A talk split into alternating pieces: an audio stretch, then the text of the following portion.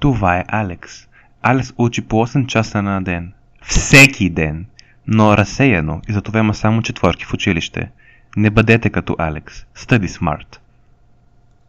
Пепи, от друга страна, учи много фокусирано, но само по 2 часа на ден. И той не получава хубави оценки. Не бъдете като Пепи. Study hard.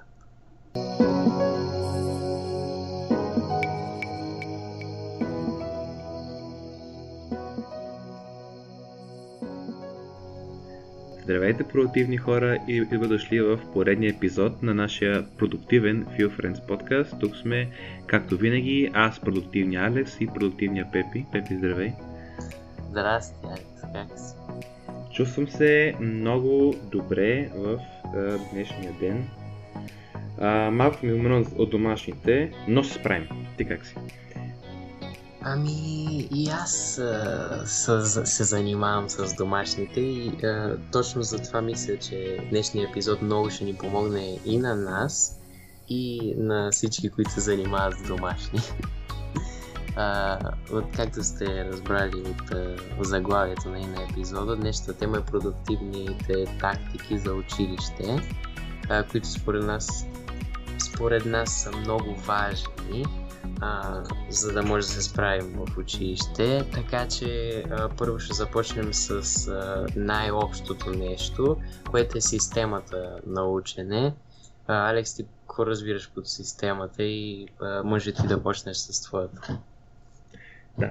Значи, това е нещо, което, ако замислим, според мен не много ученици го имат. Повечето ученици някак си, от, бидейки в училище, се подготвят за него както им дойде или поне както са правили много години и се, и в навик. Но според мен би било добре човек да седне да се обмисли всъщност от момента в който е в клас и записва плана или води записки, до момента в който се върне вкъщи и си учи, прави домашните и преговаря за изпити евентуално, то процес как преминава. Това за мен е системата на учене. Ако трябва да го дефинираме по-ясно, процесът... Система на учене е процесът от добиване на знания в училище до складирането и повтарянето на тези знания. Всъщност, аз сега нали, се сетих, че не много ученици нали, се възползват от това, от тези системи на учене, не го правят. И това в училище много ясно се вижда. И аз мисля, че това е защото тогава нещата не са толкова трудни. Тоест, все още можеш да насмогнеш без да си правиш някаква система и да имаш някакъв план за учене, защото а, нещата не са толкова трудни можеш и хаотично да действаш и пак може да, да имаш хубави оценки и резултати. А, проблема с това какъв е смисъл, то няма някакъв генерален проблем. Ако човек се справя в училище без система, ева, браво, значи не ви е нужна. Но аз съм на мнението, че а, колкото по-рано се подготвим, толкова по-добре ще ни е по-късно, защото ще дойде някакъв момент, в който ще има а, материал, ще има предмет, по който няма да е толкова лесно и няма да може хаотично да се учи, или ще има твърде много от всички предмети. И това обикновено на хората им се случва и в университета. А, така че колкото по-рано ги научите тези системи и си а, направите своя, защото това не е лесен процес, смисъл не го правиш днес, правиш системата и вече си готов. Нали? Да. А, ами това си е дълъг процес, така че колкото по-рано се започне, толкова по-добре според мен. Така че, да. Затова сега ще говорим за система. Абсолютно, защото аз примерно мога да ви кажа, че до, 10, до 9 клас там първи и втори клас нямах система, просто работех как ми дойде, всеки път както ми най-удобно, както позволява времето и специфично за, специфично за всеки предмет. Което има своите плюсове, тъй като може да се нагаждаш към ситуации, обаче ефективността му винаги ще бъде малко случайна и неконсистентна. И са, ако за вас работи и наистина ви изпълнява целите, както каза Пеп, е Но според мен бихте могли да имате много по-добри резултати, ако направите една добра система. И мисля, тук е добре да кажем като за пример, не като не че са ни велики наши системи, но а, какви са нашите, да, да дадем пример на хората. Да, така. А, като цяло, а, още в началото трябва малко да обобщя, че а, нашите системи, това е ясно, че нашите системи са различни и мисля, че това е хубаво, защото а, даваме а, различни а, типове а, системи, които а, са за различни типове хора. Така че имаме, в смисъл, не казваме само една, ами има и за лабораториите. Но а, естествено е най-важно вие да си откриете тази, която на вас работи най-добре и това какво вие искате от училището и така нататък, защото не, не всички искат да имат само частици и така нататък. Всеки си има приоритети. Така че, а, да, ще започна с моята. Моята система е малко по-минималистична, ако мога така да го пиша. А, и тя се състои от след, следните неща. А, когато отида, отида, отида в училище, а, мина през целия ден, а, на края на деня, в повечето случаи, и това не се случва всеки ден, защото понякога може нещо да изкочи непредвидено или да са много изморени и така нататък, но а, като цяло, какво се случва е, че аз минавам през нещата, които а, сме писали целия ден в училище и а, виждам какво съм разбрал от тези неща. Нали, естествено, в училище а, се напрягам възможно най-много, фокусирам се възможно най-много, може да гледате епизода за фокуса, защото това е наистина много важно и в училище, не само докато си пишете домашните и учите нали, в къщи. А, така че гледам в училище възможно най-много да взема от а, цялото нещо и след това вече а, вкъщи минавам през всичко, което сме правили този ден, виждам какво ми е ясно и какво не ми е ясно. Когато нещо ми е ясно, просто си го чета а, и така си го запомням. Не е запомнено много добре за теста, така че да няма нужда да уча после, но а, съм го минал и а, съм го запомнил до някаква степен. Ако нещо не разбирам, тогава вече под търся някакви допълнителни ресурси. Не всички сме чували и това и като малки за уча се и такива други платформи, които обясняват нещата по-лесно, за да мога ги разбереш, а не на по-достъпен език. Така че това ми е като цяло системата в пър, първи етап. След това, втори етап се състои а, от това какво правим а, събота и неделя и как се учи за тестове и така нататък. Там вече нещата са малко по-различни. А, в какво се състои това?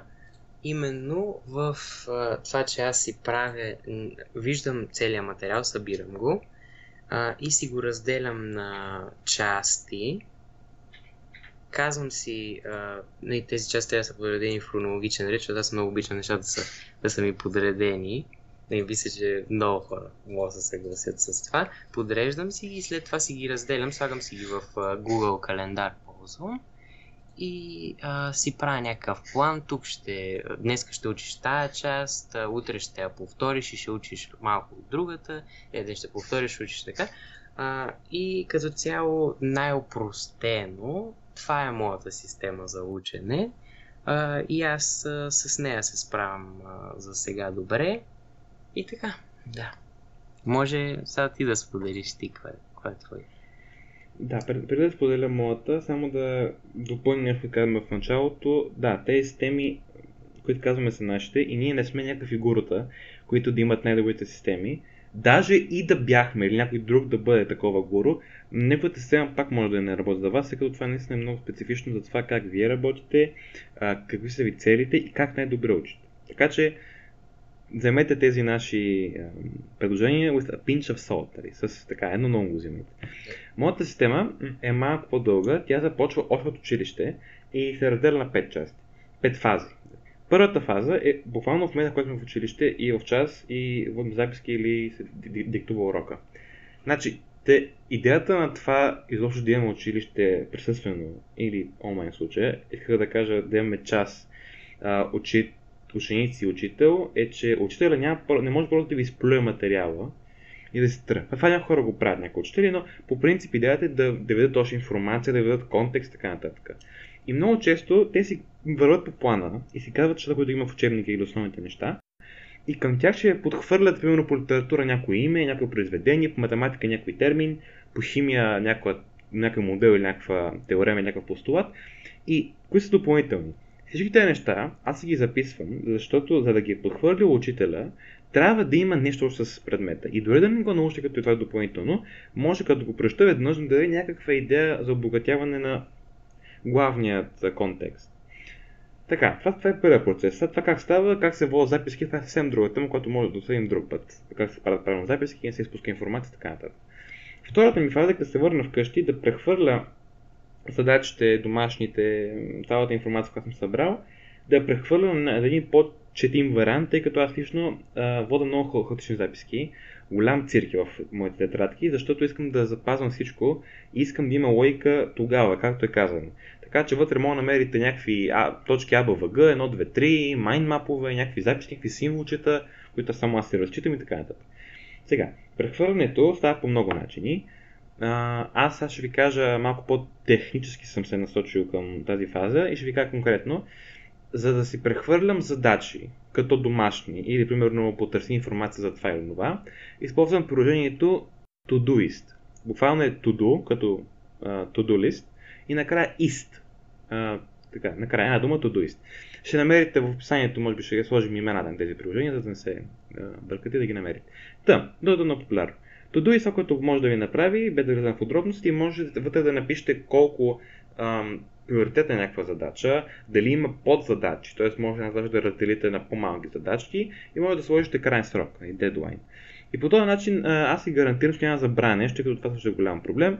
Пепи сигурно по Google Calendar за тази цел. Също много добра опция, зависи как работите по-добре.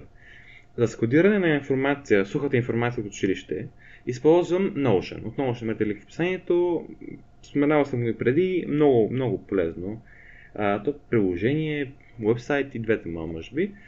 Там пак си разделям информацията на предмети и си записвам информации, като хубавото на Notion е, че ми помага в третия стадий, третата фаза, която е консолидиране на информацията. Това става като аз лично, тъй като тази позиция, тази фаза не е задължителна и понякога я пропускам, но по принцип се я ползвам, тъй като ми помага и имам интерес в това, което учим по принцип. Това е информация допълнителна. От интернет, от книги, от родителите си, ако те могат да ви дадат информация, от учители, от, от когото и да е.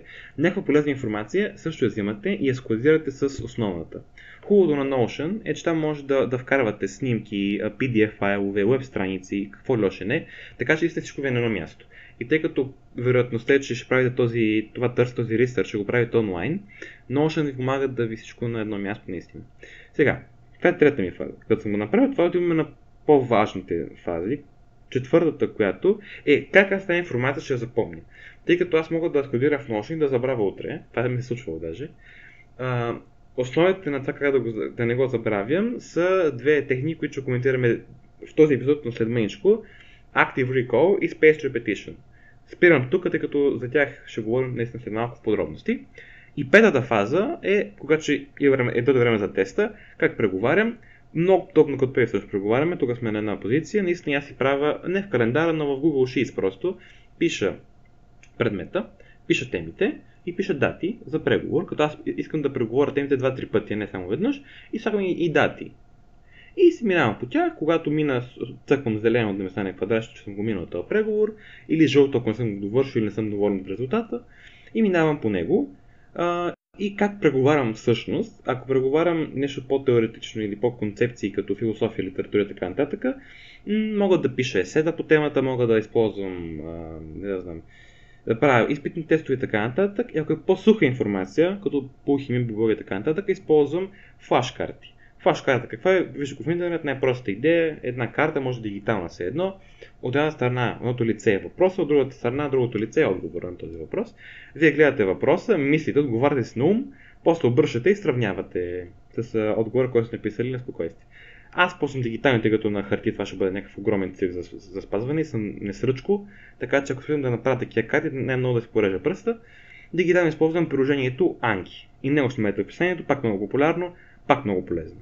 И той има вградено вътре Space Repetition, което какво е след малко. Това е, знам, че много информация ви се сипа, сега вече мъквам. Пет фази, това е моята система. Не, не, супер беше това. То колкото по-подробно, толкова по-добре, защото не, човек наистина може да види какъв ти е процеса и да види дали някои неща може да ги вземе. Защото аз това, което а, осъзнах от а, това цялото ми време, прекарвайки в а, така, обучението по продуктивност, ако мога така да го нарека, и четенето на стати, гледането на клипове, е, че а, е много рядко някой човек буквално да му вземеш неговата система и едно към едно да я правиш. Почти даже е невъзможно да не кажа. Не съм го срещал аз до сега. Така че а, хубаво, че нали, ти ни каза така как а, ти го правиш. Не, аз поделих малко по-така. Малко по-повърхностно как се случват нещата при мен. И така, а, защо казвам обаче, че няма да работи това за вас. Ако е абсолютно също копираш едно към едно, правиш абсолютно също, примерно, което Алекс прави или което аз правя. Защото ние, както в началото на епизода казахме, че а, хората имат различни цели, а, имат различни а, силни страни, слаби страни и а, имат различни интереси. И тези неща, всичките като ги а, събереш в едно, а, се задава въпроса каква е целта с ползването на тези тактики. А, и това е много важно да го кажем, защото ам, за Study Hard и Study Smart има, има си различни хора. Едните, които а, стъди, а, които искат да, да, да учат по-така, а, по-ефективно, а, могат имат, аз се сещам поне за две опции. Едната е, че искат да прекарват по-малко време учейки и правейки други работи, а, хобите и така нататък, или искат да могат да учат повече. За Study Hard е малко вече по-еднообразно, защото там а, може всеки да си го обясни, че това са хора, които повече просто искат да учат и това е, защото искат да напреднат или а, защото харесват процеса. Така че, а, да. Да, основното е да се координираме целта с начина на учене. Нали, тези хора, които искат да учат смарт, тези хора всъщност предполагам, че биха искали да се подготвят много добре за теста или изписването, да изкарат една добра оценка и това е. Тоест там да свърши историята. И това е нормално, ако предмета, който учите конкретно, не ви е интересен или смятате, че ви губи, да кажем, време. Примерно, ако сте решили, че учите медицина и по някаква причина учите история, не че е много правилно мислите, но да кажем, че казвате, това не ми трябва, няма си давам толкова зор, ваше право, ваш избор. Но трябва да осъзнаете, че всички има своите рискове. Тоест, тези, които учат смарт, не могат да очакват да вникнат в материала, защото просто не си дават времето да го направят. А тези, които учат хард, не могат да правят много други дейности извън ученето, тъй като пък много време отделят в ученето. Така че, ако човек осъзнае тези плюсове и минуси и рационално вземе решение за това как ще действа спрямо целта си, няма да имате проблем и то така се гради върху това решение и още система на учене. Така че всичко е свързано в този случай. Аз всъщност имам една дилема, свързана с Study Hard и Study Smart и границата между тях. А, и тя е следната, че понякога, когато а, учиш по-здраво и за по-дълго време, това нещо само по себе си звучи много добре. Обаче, както вече знаем, защото сме го говорили цяли предишни епизоди, поне така си мисля, а, че не... Колкото време а, вложиш в нещо, т.е. време вложено в нещо, не значи, не е равно на по-качествен резултат. Защото аз а, мога сега да отида два часа да играя в футбол, обаче ако седя на скамейката, не, няма значение какво се случва там. Аз няма да стана по-добър в футбол. Така че а, въпрос ми към теб, не знам дали а, имаш отговор на това, ама ми интересно какво мислиш.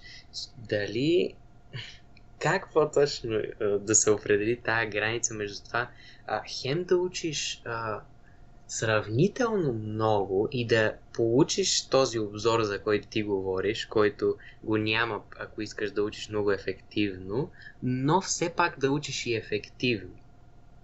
Защото мисля, че това е средата между двете и за мен е много трудно да я определя, така че не знам ти дали а, можеш да определиш.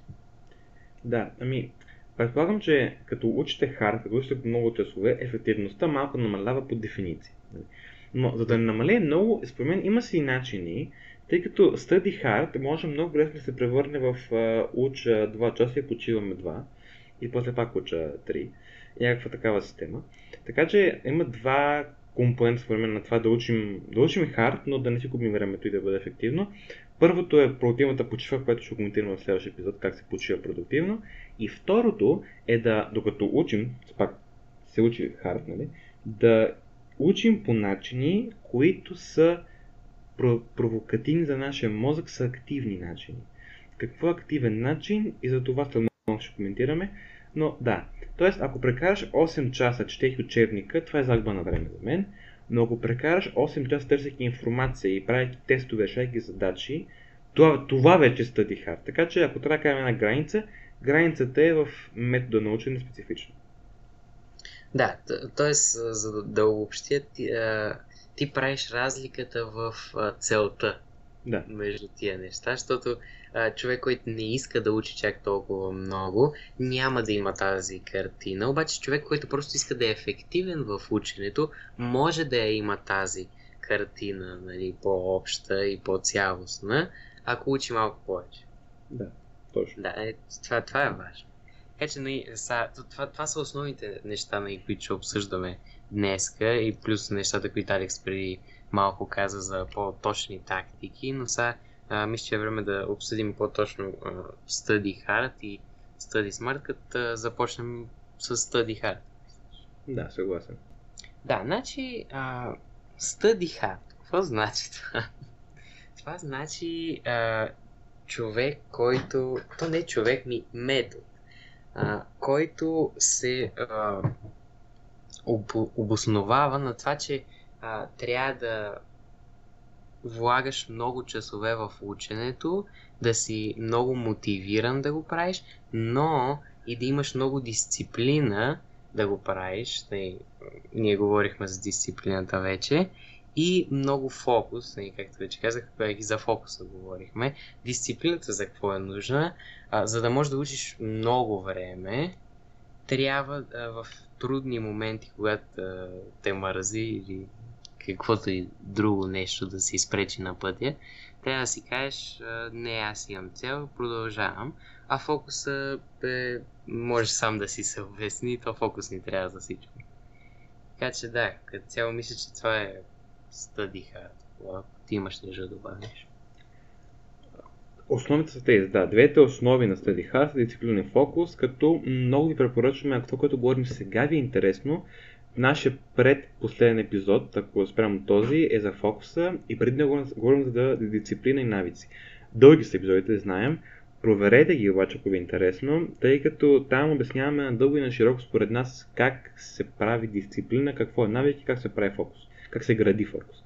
Но освен тези две неща, това не стига според мен. Има нужда, както ти спомена, аз думата мотивиран, човек да има, м- ако не интерес, защото може да интерес, може просто да каже свободното си време се едно, бих правил това. И това е ключово за мен, защото ако вие като, като хоби имате занимавка с някакъв предмет, вие на практика сте готови да правите study hard. Защото има, познавам такива хора, които примерно за, за почивка учат математика. Звучи малко странно за някой от вас, сигурен съм, но всеки човек си има свой интерес. И ако това е интереса, вие сте почти, почти готови с съдиха. Просто трябва да вкарате може малко фокус, малко, малко дисциплина. Ако нямате толкова голям интерес, но пък имате една много ясна цел, която по пъти е емоционална. Аз нарочно няма да кажа имате мотивация, защото коментирахме каква е мотивация в дисциплината епизода в контекст с навиците и да не го обмешам. Няма да кажа мотивация, но разбирате какво имам предвид, така е емоционална цел, която може да бъде м- разнообразна, може да бъде а, искам да бъда първи в класа. Много искам това. Затова ще, ще, ще уча много, за да бъда първи с най-много разбиране. Що не? Това също може да ви е цел. Обаче нещо, което се коментира по-малко на тема Study Hard, според мен, е добре, ти учиш здраво, имаш дисциплината да продължаваш да учиш здраво, но какъв е ключовия за мен е бенефит, ключова, ключовата полза от това да учиш хард? За мен какъв? Да. Да, значи а, за мен, е, както ти каза, а, просто си даваш повече време, за да разбереш някаква концепция. Това е на, на най-базовото ниво. А концепциите в училище и а, предметите, които учим, са най-основните. И колкото по-добре разбираш основата, толкова по-лесно градиш нагоре. Така че аз мисля, че това е най-основният принцип на Study Hard. Другия принцип, това, което казахме, и наблегнахме много на дисциплината и фокуса, тези две неща, чрез а, тази практика Study Hard, се изграждат. Защото ако не ти се, примерно ако а, учиш по час на ден и просто си драсваш там домашните някакви такива неща, не ти трябва почти никаква дисциплина за това. Обаче а, да седнеш, примерно, а, или да станеш много рано, или а, късно вечерта да учиш, а, ти трябва дисциплина. Фокус естествено, че а, и той ти трябва. И тези неща можеш и с Study Smart да ги а, придобиеш. Мисля, че най-основната идея на Study Hard е повече време да даваме на нещата да се случват, защото а, всеки в някаква част от живота си стига до заключението, че има лимити. Mm-hmm. И а, това не е приятно да го осъзнаем, обаче е нещо, което трябва да го осъзнаем. И а, просто на най-базово математическо ниво, а, човек, който е по-умен, ще може повече неща за по-кратко време да направи. Обаче човек, който не е чак толкова умен и просто а, а, влага повече време, много често може да победи този, който е по-умен и който е по-мързелив. Да. Така че а, това е принцип на Study Hard, който аз много харесвам и затова е според мен а, важно това да, да го знаят и да го практикуват. Да, при мен по-скоро, ако нали, трябва да коментирам, е, основното предимство за мен, което е се свързва с, с красотата на това да учиш, е, че имаш мнение вече. Когато човек седне и наистина задълбае в една тема, само мога да дам един по-специфичен пример. Ако не сте фенове на литературата, търпение, ще бъда кратък. Аз съм изключително голям фен на Христо Ботев като личност, и като а, писател. За мен това е най-гениалният български, да не кажа по-нагоре, ам, поет. И сега, аз, аз като имам такава емоционална привързаност към Ботев, имам интереса и, и имам дисциплината до някъде, да, да се хвали много и мога да поддържам някъде фокус. Това имам основата да уча хаз за него и съм го направил и аз съм търсил толкова информация за Ботев, че вече имам чисто, кристално ясно мнение по много аспекти от неговата а, философия, идеология а, и политически намерения. И това, че има мнение, това просто е изключително полезно по две причини. Причина номер едно. А, аз на тестове и на есета мога да развия оригинална идея за Ботев, тъй като малко хора имат толкова много време за Ботев. Е, друг ще има за Алеко, друг по химия ще има за атоми, нали? Но това предизвика да имате мнение, тези хора, които имат Study Smart, имат мнение върху основното. Няма това дълбоко емоционално мнение, което е свързано с емоции и са го раз, разцъкали нали, в новото време. Това е мен много красиво при Study Hard. О, да, да, това е супер. А, между другото, нали, свързано с мнението, що е толкова важно да имаш мнение, не е само за да можеш да напишеш хубаво есе или да изкараш а, хубава оценка, да и ти това го казва. Това можеш и с Study Smart и с малко време да изкараш хубава оценка, да зависи какво се учи, къде в университет, такива неща. Но а, това да имаш мнение а, още от ранна възраст и да почнеш да виждаш какво значи да има мнение е много полезно, защото после, а, когато а, пораснеш, защото не, че ние вече не сме пораснали, но още повече, нали? А, истината е, че хората много често ще, ще искат мнение и ще го а, съдят това мнение и на базата на това мнение вие ще взимате решения, които имат последици в живота. Така че а, това е една от основните, от основните неща, които трябва да, да могат да се правят още от не, така по-ранно време. Но всъщност аз не като а, а, бях представен на тази концепция за study hard и си казвам, добре, какво значи study hard? В смисъл, ти не мога да учиш 10 часа на ден или 20 часа на ден. Трябва да спиш, трябва да ядеш такива неща. Така че сега, за да го обобщим малко, това може а, да обясниш ти, ако искаш, какво е The Rule of Eight. Да, това е, ако сте по-нови а, в тази, концепция за продуктивност и study hard, така нататък, The Rule of 8, а, или на български правилото 8, е много полезен начин да си, да си разпределите времето на най-базово ниво. Сега, едно денонощно има 24 часа. Сега, правилото 8 казва, че вие ще спите 8 часа, ще учите 8 часа и ще правите нещо друго извън учене слаш работа, ако сте по- по-големи. Ще правите нещо друго. Хобита, ще, не, това включва ядене, разходки и така нататък. Сега, естествено, има, има въпроса за ученици, докато в училище, какво правя? Докато сте в училище, вие на практика учите, така че това време се отделя от вашето време за учите си, от за учене. Примерно, ако сте в училище от, да знам, от 8 до 2, това са колко? Това са 6 часа, те са от ученето. И вкъщи учите 2, това прави 8 часа учене.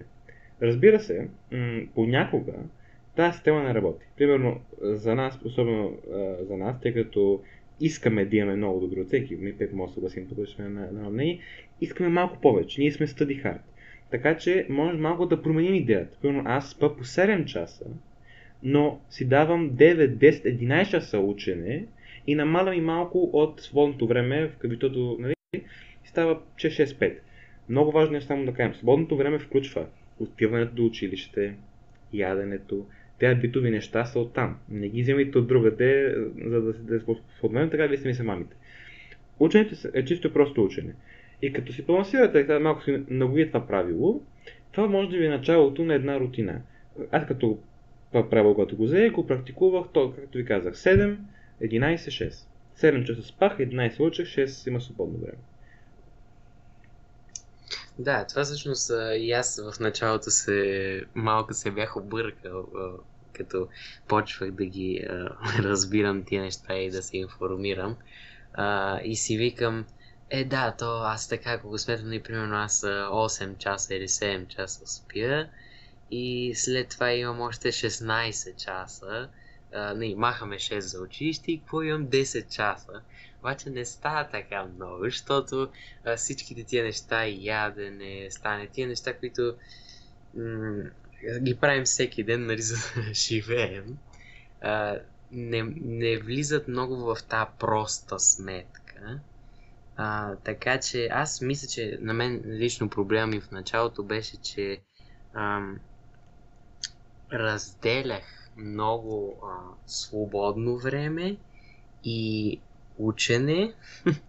и а, какво се случваше понякога е, че аз примерно а, уча за някакво време, обаче а, по някаква причина си мисля за свободното време и тогава не се и фокусираш и така нататък.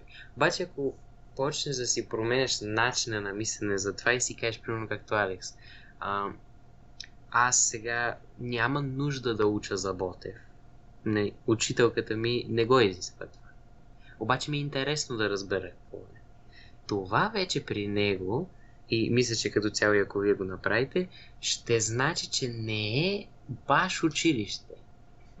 защото ти не си там а, не, просто защото трябва да ходиш там.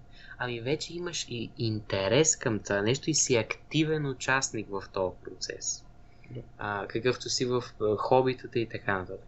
Така че това мисля, че е важно, че не трябва да е огромна разликата между а, свободно време и ученето. Това е другия проблем с work-life balance който не знам кога ще го обсъждаме, ама най-вероятно и него и в бъдещ епизод трябва да го обсъдим. Трябва да. И да, мисля, че по този начин можем да кажем тези теми до голяма степен покриват идеята Study Hard. Ако искате повече информация, има интернет, има ги нашите страници в Facebook и Instagram, където може да ни кажете, примерно, искаме още информация по темата или искаме вие да говорите повече по темата или може да ни споделите мнения. Instagram, Facebook ще отговорим за най-голямо удоволствие на вашите позиции по тези въпроси. И сега може да преминем вече към другата страна на аргумента Study Smart. Да, Study Smart е много интересна концепция, защото аз по принцип много обичам да съм ефективен. Аз мисля, всички това би трябвало да го харесват, защото просто... А, да, това, това го свързвам и с идеята за губенето на време. Защото даже и да а, учите много здраво и по много време, може да си го губите това време и тогава а, смисъла от Study Hard и всичко това, което говорихме сега за по-дълбоко разбиране и такива неща, изчезва. Защото а, е важно а, все пак, че учите, че има някакво състояние в това учене. А че не е просто да, аз съм седнал на бюрото и гледам нещо и това значи учене. А, така че а, за Study Smart е много важно за мен и аз затова казах, че трябва да има някакъв баланс между тия двете. Не може да е само едното, не може да е другото. И мисля, че а, една от причините, поради която аз харесвам Study Smart е а, парето принципа, който какво ще рече, а, че 20% от нашата работа, т.е. 20% от времето, което прекарваме в работата, което е най-основната част, там където взимаме основните концепции, дава 80% от резултатите на теста. Защото а, това са най-основните концепции и ти като си ги разбрал, може да а, постигнеш много висок резултат на теста. И това нещо а, е основополагащо за Study Smart, защото а, когато си кажеш, добре, аз а, какво правя в момента? В момента правя нещо, което знам, че ще ми даде резултати. Защото и, и то малко трудно да се, но трябва да се наблюдавате. Защото, примерно, аз, ако чета а, учебника по история, а, ако прочета няколко урока, примерно, да кажем 10-15 страници, няма да съм толкова ефективен, колкото ако примерно гледам някакво а, видео в YouTube, което обяснява материала и си а, взимам бележки за това. Така че а, това мисля, че е един от основните принципи за Study Smart и е за, не, всъщност защо аз а, съм такъв поддръжник. Абсолютно. И тук може да видите разликата се едно или как се, се корелират Study Hard и Study Smart. Study Smart-тарите, ако може така да кажем, ще направят то парето принцип, ще го изпълнят и ще кажат, ще направя това, това, това и това, 20%, за да имам да покрия 80% от необходимите стандарти в училище. Като повечето пъти това е 6.00, ако го направите перфект. Те, тези 80% наистина много пъти на такива стандартни тестове, ако не 6.0 са 5.75, искам да кажа голям процент покривате. Гарантирате шестицата го направите правилно. Study хардерите обаче ще започнат да чоплят от тези 80% работа, които не са толкова ефективни, тъй като да съм 20% от а, резултата, защото тези 20% съдържат мнението, което коментирахме, съдържат информация, която няма да получите, ако нямате интерес към това, и съдържат а, детайлите, които ще ви накарат да сте една стъпка напред, един ход по-нагоре от останалите, тъй като сте отделили допълнително време за тези малки 20%, които остават. Да, и така двете неща се допълват в най- най-хубавия начин. А, така че това, това е много важно като обобщение да го направим. А, друго важно нещо, за един, един друг аспект за Study Smart, който сега се сещам, е а, като цяло концепцията за Deep Work и това всъщност е малко по-различно а, за тебе от Flow State. А, каква точно е разликата? Да, много хора и с правото до някъде казват това е също, просто други имена. Не съм съгласен, защото за мен е Flow State много кратко, ако някой не гледа с фокуса, flow state е момента, в който ви имате абсолютен фокус, нищо не ви разсеява и сте напълно концентрирани на 100% това, което правите. Това е flow state, т.е. абсолютния фокус. Сега, за мен разликата е, че а, при flow state вие сте вътре в нещата и вие не осъзнавате, че сте в flow state. Вие просто сте в него. Той служва малко като магия. А пък при Deep Work вие осъзнавате, че сте в Deep Work. А, осъзнавате, че стъдиват, че, че учите смарт. А, просто а, максимизирате, така да каже, увеличавате максимално своите действия, така че да бъдат най-ефективни. Тоест Deep Work ще включва а, без да търсите допълнителна информация, без да ходите в допълнителни секции в интернет, без да гледате, знаете ли, че областта в страница по история, примерно там в учебника, напълно концентрирано спрямо материала да изкарате тези 80% тази полза.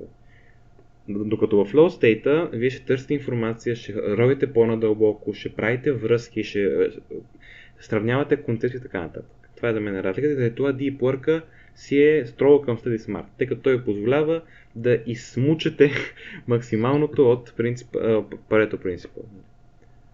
Да, аз между другото, сега като го мислех, а, се сещам за като цяло три категории за ученето, които могат да помогнат за ученето. Едната е естествен талант. Примерно някои хора а, са талантливи по математика. Просто им се отдава повече, решават.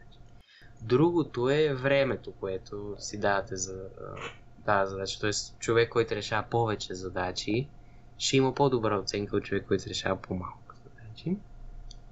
И третото е ефективността. Защото а, всички имаме а, 24 часа, всички трябва да спим, да ядем, всичките тия нормални неща.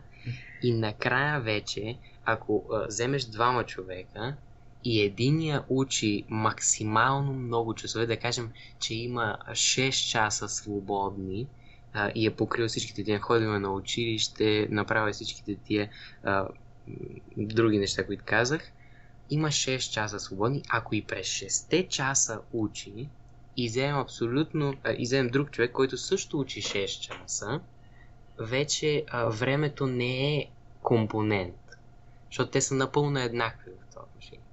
И така, понеже не можем да се направим по-умни, в смисъл, каквото ни е дадено, ни е дадено, може да се развиваме, но всеки си има капацитет и капацитета не може да го увеличиш. А, тогава вече идва ефективността и тогава идва на Study Smart. И аз мисля, че най-важното за ефективността е да се познаваш.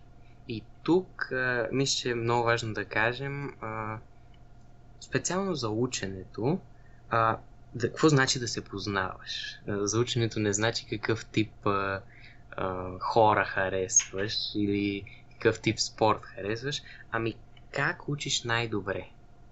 А, защото а, ти можеш, а, да, аз нали пак ще се върна с примера за това. Някои хора могат да се фокусират много добре, да четат учебника, да разберат всичко и да са ефективни това да им е достатъчно. Обаче някои хора, примерно като мен, ще ми е по-лесно да гледам а, видеото и да си а, пиша някакви бележки по него.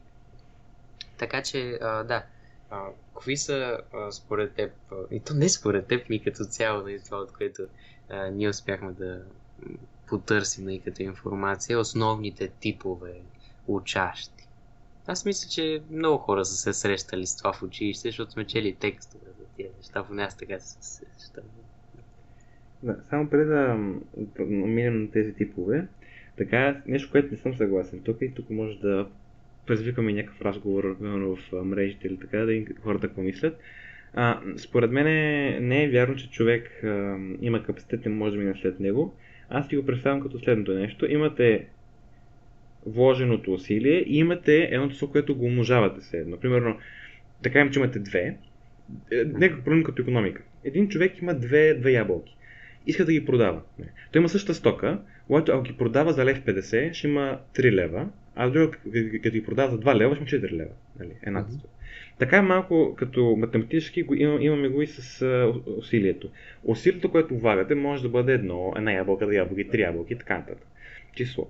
И не, крайният резултат на вашата интелигентност и капацитет по-скоро ще бъде това, тази стойност на, на вложеното усилие, умножена по талант, по таланта ви. Това, което ви е дадено даром, да кажем, дадено ви е под генетика и знам с какво друго.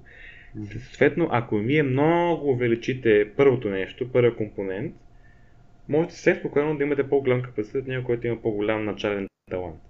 Просто иска повече време иска повече а, усилия. Да, това, което аз а, мислех, без да влизаме в а, много големи дискусии, защото не, епизода пак ще стане голям, но това, както виждате, не ни е на нас първо Аз това, което имах предвид е да кажем, че вземеш двама човека, които а, работят еднакво време. Не? Пак, как ти казах, 6 часа и двама. Знаем да. абсолютно еднакви неща.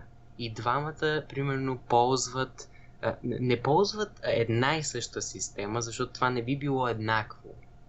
Ами ползват най-ефективната възможна система за тях, да им даде най-много адвантаж аз съм сигурен, и аз това казах, че а, единият човек ще се справи по-добре от другия.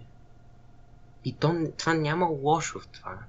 Ама просто аз, ако сега а, пея нон-стоп, цял ден, ходя на уроци а, и а, нема а, и треньор, на и такива вокал коуч и гледам техники и буквално целият си живот го дедикейтна на това да, да стана супер певец. Аз може да стана супер певец, но няма да стана Майкъл Джекс. Пример. Типа набеляза топ през който въобще не ми харесва, топ през който най- най-ненавиждам. кажи, кажи Марая Кери. Да, ще го. Ня, няма значение, няма значение. Имам преди някаква легенда. Да, да, да. Не? Това, това пак може да го приложиш за абсолютно всяко едно ниво. Аз това имах Иначе са, а, а, аз и аз съм поддръжник на идеята, че а, хора, които са по-талантливи, ако в началото, а, понеже аз не гледах тук, а, много е интересно какво се случва, когато събереш талантлив човек с много амбициозен родител, oh, който а, а, много а, помага на това дете да се развие още в ранните стадии, ето тогава може да получиш нещо като а, някой твой любим певец. Не, тук вече отида в дълбоки теми. Да, това е много. Така че, а, да, аз това казах, че просто а, имаме някаква даденост, но човек, който е мързелив и е талантлив, а, съм 100% сигурен, че някой, който не е чак толкова талантлив, обаче а, прави всичките тия допълнителни неща, може да го победи. Така. Да, не, аз разбраха тази аналогия математическа към еднакво време и не, повече ще се прочита манта. Просто изречението, което ми, не ми остане, че капацитета на ви е еди какъв си, какво да правим, нали? Това само. Иначе разбрахте логиката, че ако имате еднакво време, еднакво всичко, накрая се свежда до талант. Но сега да се върнем вече към това, което споменах преди малко за типовете. Да, мисля, че има пет основни а, типа учащи, тип learners, нали. М- да, да, да, да кажа. Всъщност, да, а, основните пет са първо ми визуалния, този, който ще учи, гледайки, наблюдавайки някаква информация някакви действия. Имаме второ акустичния, който ще учи слушайки неща. Вербалния, който ще учи като говори, като слуша как се говори за някаква тема, там не, вербум, говоря на латински. Кинестичния, който може би е най-редкия, който ще учи като наблюдава движение или като самия той се движи и прави някакви действия в своето тяло, за някаква информация. И последния, който, не знам как ще му бъде прилагателно, то този, който учи най-добре, пишейки и преписвайки, не, не на теста, моля ви, а, преписвайки своите записки някаква информация много пъти, като мине през ръката механично, така го запомня. Да, и аз а, има един проблем, който имах между другото с, а, точно свързано с типовете учащи е, че а, примерно а, в началото, а, като аз учих английски, а, ни караха да преписваме думите, за да ги запомня. И това може би ми е помогнало. Най-вероятно ми е помогнало, защото тогава съм бил малък, въобще не съм ги мислил тия неща, какъв тип съм. Обаче ми е интересно дали а, м- повече щях да науча, ако това не беше за всички а, писане. Тоест домашното за всички абсолютно еднакво, всички ще правите едно и също и всичките по еднакъв начин ще научите нещата, няма стане. А, и се чуя дали нямаше да е по-ефективно, ако примерно а, базирано на това аз какви индикации давам, че уча най-добре, така да учех. Ами не чрез писане и дали това ще да е по-ефективно и щях повече думи да науча. Но и това е друг въпрос. Сега вече аз имам доста контрол на това как аз ще си уча нещата, така че мисля, че това много ми помага да разбера какъв тип съм. Аз съм визуален. И е, дали ще защото аз нали, чета и учебника, дали ще е видеото, и нали, това всичкото така. Другите малко по-далечни ми се виждат. А това с кин- кинестичния тип ми е много интересен. И това въобще не мога да си го представя. Такова, ма... Да, има всякакви хора. Да, аз бих казал, че... Не, то, мисля, че не може да кажем, че само един вид, но е най-вече едно нещо. Аз със сигурност не съм изобщо кинестичен и да кажем механичен, този, който учи преписвайки, тези две неща не ми помагат. Да, аз също съм почти изцяло визуален, обаче м- чест, не често, но понякога а, съм и вербален, тъй като комуникацията с хора и обсъждането на една тема ми помага. Особено като го чул от различни хора. Акустичен в някакви много редки случаи също. Да, но най-вече визуален като тебе, да. Да, то всъщност вербални да, да участваш в дискусии по тази тема, мисля, че като цяло трябва, не съм сигурен, ама универсално трябва да помага, защото просто чуваш различни перспективи, виждаш някой как се е подготвил за нещо, така че това може да го свържем и с визуалния и така. А, но сега аз мисля, че това е достатъчно за тия типове, защото то беше важното да ги обясним и да кажем а, защо са важни. Ти имаш ли нещо да допълниш? Нещо за бъдеще, защото много подхвърляме още една идея. Спомена, нали, че различен тип домаш би било добре за различния тип тип learners, тип хора, които учат. И тази система е използвана в прочутите, известните, infamous скандинавски образователни а, системи. Да. Някой път трябва да си поговорим за тях. Да, така. Но там, там са много интересни неща. да. да, сега, като няма какво повече да добавим, а, мисля вече, понеже ти обеща това и в началото, а, да поговорим малко за тези тактики, а, които ти не нали, каза, че ги включваш в твоя план, които и аз използвам и а, смятам за много полезни. Като може да започнем с а, Active Recall какво е Active Recall? Така да. Значи, а, хора, знам, че тук не сме някакви фигурута, да ви казваме какво и как, но тези две неща не са нашето тем, това са, изобр... са изобретения, не са изобретения, идеи. След много, много, много, повярвайте ми, можете да намерите в интернет, а, научни изследвания на психолози, а, педагози и така нататък. И са доказано научно изключително полезни вкарват цялата тема за ученето на едно съвсем ново ниво. Когато ги открих, беше буквално се откривам топлата вода. Беше феноменално тези две неща. Active Recall и Space Repetition. Почвам от първото. Какво за бога е Active Recall? Значи, Recall, идеята не е, че нещо си, си го връщаме, го възвръщаме а, към повърхността в някакви по-научни теми. В случая възвръщаме нещо от мозъка си активно, Active Recall. Идеята е, че не трябва да учите пасивно. Тоест, не трябва а, информация да минава през очите ви или да минава м- през мозъка ви, само да го слушате така нататък, какъвто тип хора сте, или само да го говорите. Това, което трябва да направите, след това да накарате, вместо да вкарвате информация в мозъка си, да се опитате да изкарате информация от мозъка си, тъй като това е теста на практика. Тест е изкарай това, което знаеш. Следователно, примерни за Active Recall в този ред на мисли биха били най-известни пример флашкартите. Тъй като а, флашкартите, също това, което ви кара да направите, имат един въпрос, нямате нищо по него, как, ще на теста на практика и вие сте длъжни от това, което знаете, да изкарате информацията, която имате за този въпрос. След това обаче е, сравнявате с отговора, който е на задната страна на флашкартата и сравнявате. Аз какво се спомних? Това, това, това и това. Какво не помня? Това, това, това и това. И тук още малко ще продължа, като въпрос на това какво не помня, това, това, това и това, идва момента на Spaced Repetition. Какво е Spaced Repetition? Буквално е повтаряне на информация, repetition, на интервали от време. На, на, на не много големи, но на много пъти повтаряне на тази информация. Да кажем всеки ден, всеки два дни и така нататък. Защото като повторите една информация много пъти, мозъкът ви запомня. И затова така нареченото cramming, т.е. да учите деня преди теста, може да помогне за самия тест, но после го забравите. Докато ако, да кажем, преговаряте 10 дена за този тест и всеки един ден сутринта и вечерта мине чрез Active Recall, това нещата са свързани. А, тези нещата са вземете на една флаш карта. Минете сутрин и вечер. Това, което знаете, отговора мине през вас всеки път два пъти на ден за тези 10 дни, шанс това да го помните за една година е огромен и, мога да, и аз като опит мога да го докажа, помня тъпа, суха информация по география от 9 клас до сега. Тъй като тогава я бях използвал тези два метода, буквално всеки ден в два месеца. Помня това го правих. Просто вече се, сигурно е изпринтирана някъде в мозъка ми тази информация.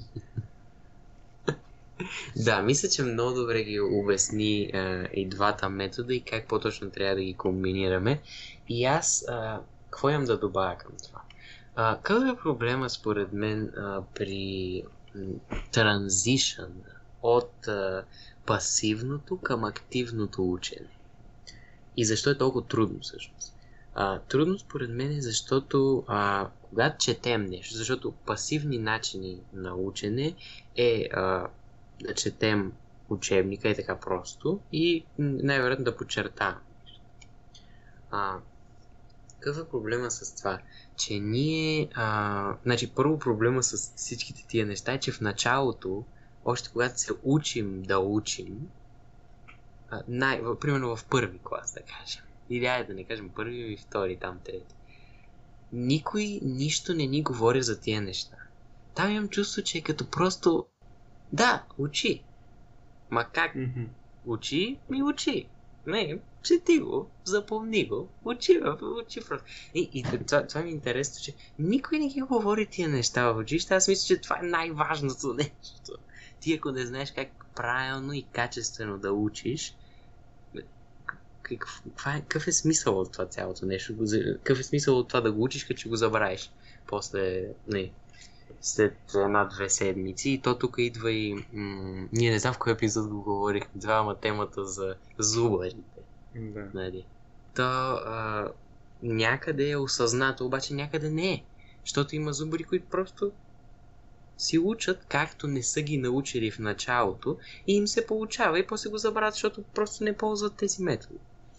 Та идеята ми е, че когато а, пасивно само четеш учебника, а, ти се залъгваш, че нещо учиш, защото мозъкът ти вижда информацията и я разбира. Не, ти можеш да четеш, научил си се да четеш и да разбираш информация. Да. Обаче това е различно от това да я знаеш тази. Тоест, ти да сканираш учебника е едно, да я разбереш какво се случва, и е друго да можеш това без учебника да го изкараш от себе си, както Алекс казвам, примерно, да си извадите, четете учебника и да си извадите на един бял лист и да напишете най-основните неща. Е, това вече е научено нещо. Така че а, това е много важно да се знае, че едното колкото и да е приятно и даже на мен ми създаваше усещането, че аз съм по-умен. Защо? Защото когато а, просто разбираш нещата в учебника и просто ги четеш, ти си казваш, добре, аз това го разбирам, супер, значи съм го научил, значи имам 6 на теста и после на теста нямаш 6 и тогава изпадаш в криза. Не важно. нали? А да, да можеш да предотвратиш тази голяма криза, трябва да минеш през малки провали, така ги наричам, защото то си е провал буквално. Ти първия път, когато прочетеш някаква дълга информация, примерно целия урок по история, няма да можеш да извадиш един а, бял лист, да напишеш всичко точно и вярно и да направиш един пробен тест, всичко да ти е вярно. Така че а, аз мисля, че трябва в началото повече а, да се проваляме, за да учим. И то тук идва и идеята, че а, провалите са нужни за успеха, защото много хора си казват, о, аз се провалих край. Не, то точно провала те прави да успееш, защото се учиш от нея. Така че, а, мисля, че това е много важно да се разбере и да се превъзмогне и да не е само едно такова Бе, пасивно си е най-хубавата дума за това. Просто да четеш и да си мислиш, че ще стане нещо, защото то просто няма да стане. Така че да, мисля, че аз това мога да добавя към това ти, което обясни много хубаво. А, и това, че тия двата метода и на мен са ми помогнали, нали? Така че да. Да, основното е, за да затворим и тази последна тема е, ако сте сигурни, тъй като може да сте по-нестандартни, може да не правите флаш карти и да не чете отчетите, като това е пасивно, но има някакъв своя си начин на учене, което е страхотно, все пак има пет типа, е сигурен може по-специфични така нататък, всеки си е своя учащ индивид, хубаво. Въпросът е дали е активен или пасивен. Най-лесно да го проверите дали нещо е активно или пасивно е следното. Докато го правите, се запитайте. Аз сега приемам информация или изкарам информация. Трябва да изкарвате информация. Изкар... Ако го правите това, ако изкарвате а, знание навън, върху листа или си го припомняте просто така нататък, това е активно. По предмети като литература и философия, примерно, аз забелязал, че най-активното, което може да правите, е просто да си вземете една вода или един чай, да се забиете и да гледате стената като пълни дебили, и да мислите. Значи, разсъждаването по литература и по философия особено и по някои други предмети, по някои. по математика вчера получих прозрение как работи нещо, докато гледах тъп по стената а, и разсъждавах. А, това помага адски тъй като вие на практика си съставят някакви концепции и разсъждения, понякога използват себе си, ако сте по-екзистенциални като мене, на ум. И това, като, като го направите пет пъти, това е много масивно изкарване на информация, много масивно карате мозъка си да изкара тази информация. И още нещо последна истина. Пасивното а, учене е популярно много, тъй като е приятно и тъй като има много малка съпротива. Обаче, а, и това е и причината активното да е много популярно, тъй като активното е по-стресово, тъй като ти си да отговориш на въпрос, носи на тест и при флашкарата има готовност, окей, ако аз объркам, аз съм объркал и страх от провал и така нататък. Ако, примерно, имате толкова тактика, хубава тактика, пишете на бял лист. Вземате един бял лист, напълно бял, и така, ако темата ви е Иван Вазов, пишете какво знаете за Вазов. Или по-конкретни теми, после проверявате. Там има риск от това да се проверите през себе си. Обаче, това е напускане на зоната на комфорт и поставяне под стресова ситуация. Това са ключови неща, тъй като колкото повече вие нямате зона на комфорт, като я разширявате безкрайно, колкото повече вие напускате тази зона на, на комфорт и колкото повече свиквате да учите и да се представяте академично под умерен стрес, вкъщи, вие се правите вкъщи, нали? Не е тест, стресът е умерен, но е по-голям от пасивното учене, толкова по-вероятно е първо да имате самообладание на изпитите, което гарантира по-добър представяне, тъй като паниката е най-лош съветник. И второ, гарантира ви активно, сериозно, задълбочено учене, което е целта и на практика.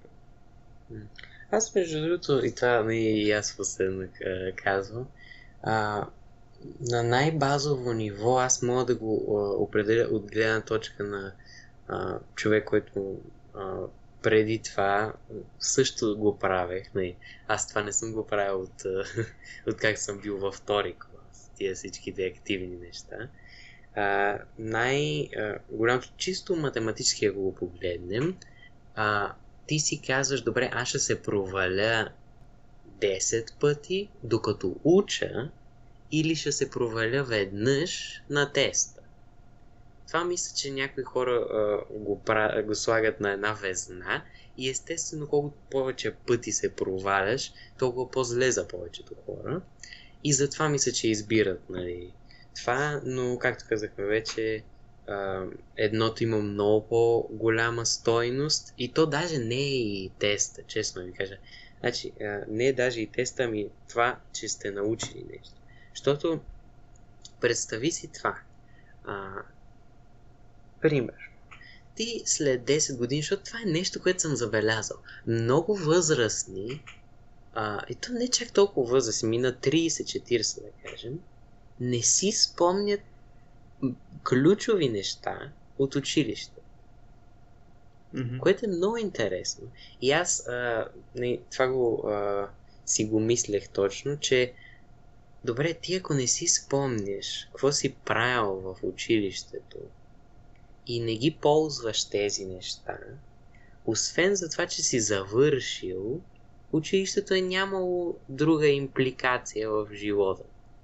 Ти буквално не помниш, то е едно празно място, което знаеш, че си учил нещо там, а какво си учил, не знаеш. Така че аз мисля, че заради това тия всичките неща трябва да ги правим, за да знаем нещата и примерно както а, ти каза, нещо, което по география е някакъв факт, който може да е ненужен, но още го помниш. Нали? Това е идеята, да можеш да си служиш с тези неща, защото аз не, аз нямам много добра връзка с география.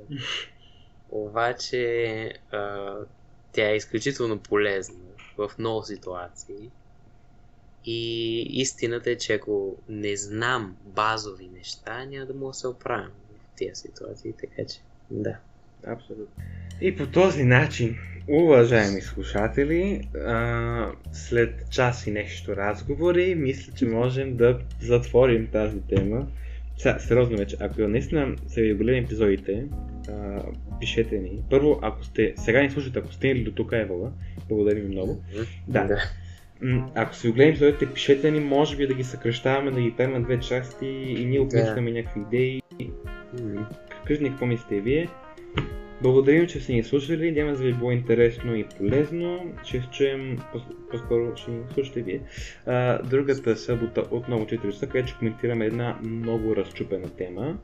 И се надявам тя да бъде доста полезна, тъй като и ние там имаме какво да си кажем като опити и като неуспехи. И до тогава. Чао от мен и спокоен ден вечер, когато ни слушате. Чао, чао.